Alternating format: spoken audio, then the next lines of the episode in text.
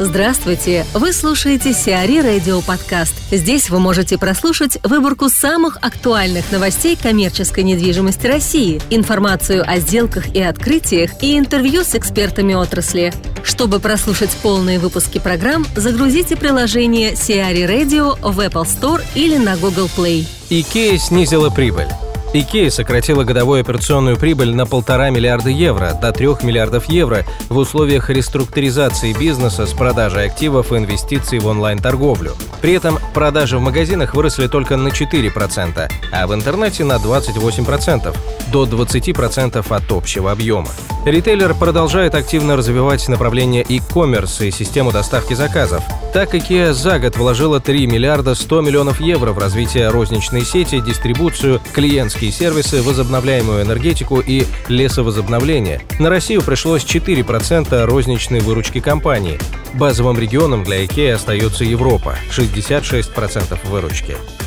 Андрей Осадов, генеральный директор архитектурного бюро Осадова, рассказывает об организации общественных пространств в городах. Продолжение слушайте завтра. Как известно, сегодня Москва динамично меняется, и, собственно, городские программы, которые в последнее время принимаются, изменяют ее еще больше.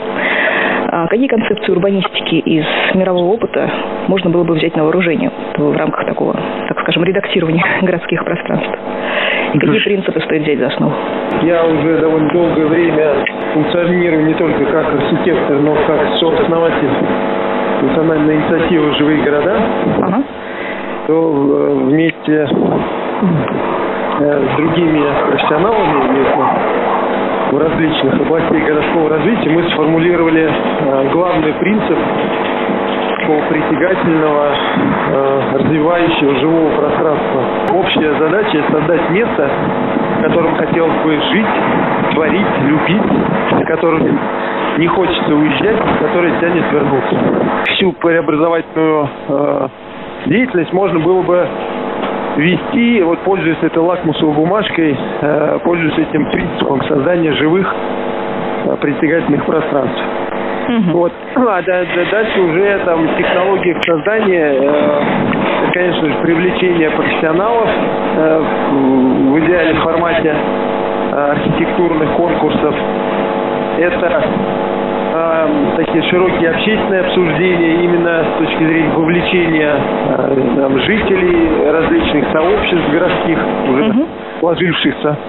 А, это и да, и с участием и администрации, и местного бизнеса, чтобы все вместе в, в единой, э, то есть чтобы городское сообщество, все его представители и кто отвечает за э, внедрение, улучшение качества общественных пространств, и кто может это профинансировать, то есть местный бизнес, и кто будет им пользоваться, то есть сами жители, все они вместе э, могут собираться в такие единые команды и вырабатывать общие решения, которые э, всех устраивают и учитывают все интересы. Вот. И как раз у э, тех же живых городов есть э, такая методика э, запуска формирования подобных команд и э, которую можно с успехом как бы, тиражировать во всех городах и по всей стране. И применять для э, такой генерации различных идей от, э, совсем локальных небольших задач до уже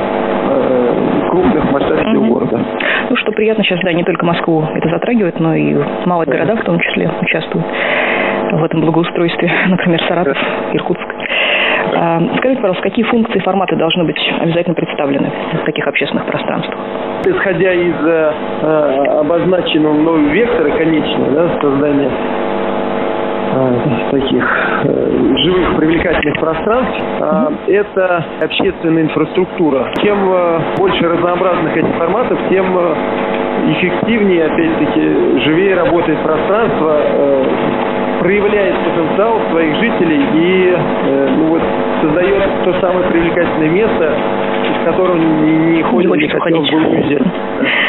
Э, скажите, пожалуйста, что мешает создавать такого рода пространство в нашей стране? Ну, помимо банального отсутствия финансов, ну, то, что приходит в голову, что еще?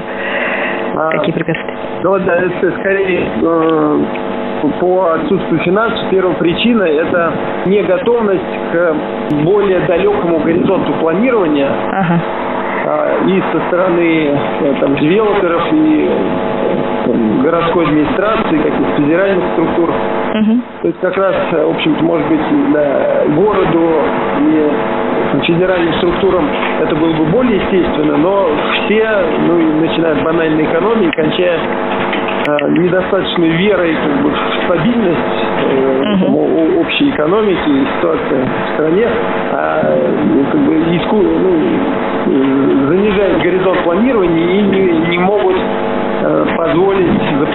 долгоиграющие эффекты, то есть те же центры соседские или какую-то другую социальную инфраструктуру, в которую сначала нужно вложиться, и только потом она начинает приносить не столько финансовый, сколько такой социальный капитал ну, в виде да. уже устойчивых и сильных э, сообществ, которые сами потом помогают городу, э, берут некоторые функции там, городского э, управления в свои руки и просто облегчают а, затраты, там, начиная от э, уборки и благоустройства, которые могли бы брать на себя за там, небольшую плату сами жители, угу. которые гораздо лучше представляют, что, э, какое пространство, какое благоустройство им э, ну, было бы приятно иметь вокруг себя.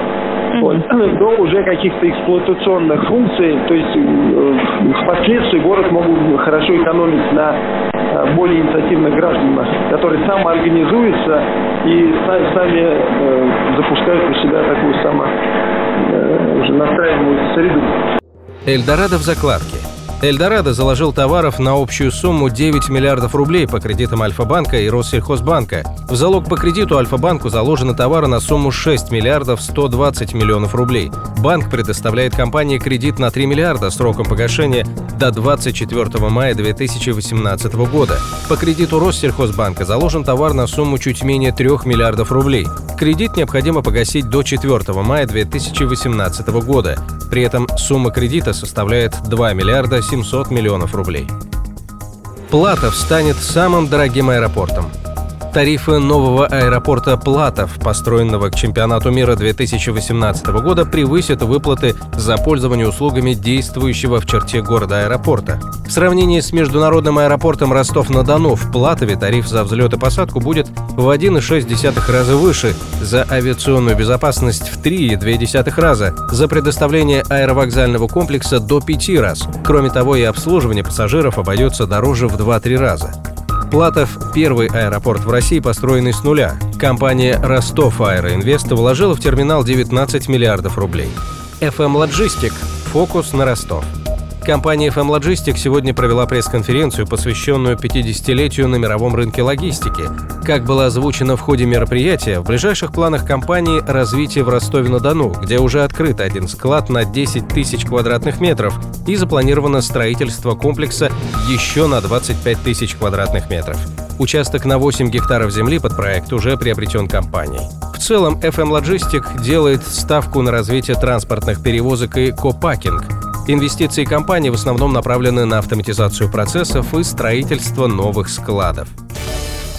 Сиари Радио. Эксклюзивные рубрики «За и против», «Ноу-хау», «Ремейк», «Новые форматы». Слушайте в полных выпусках программ в приложении Сиари Radio. Приложение доступно в Apple Store и на Google Play. Более подробная информация на сайте siari.ru slash radio.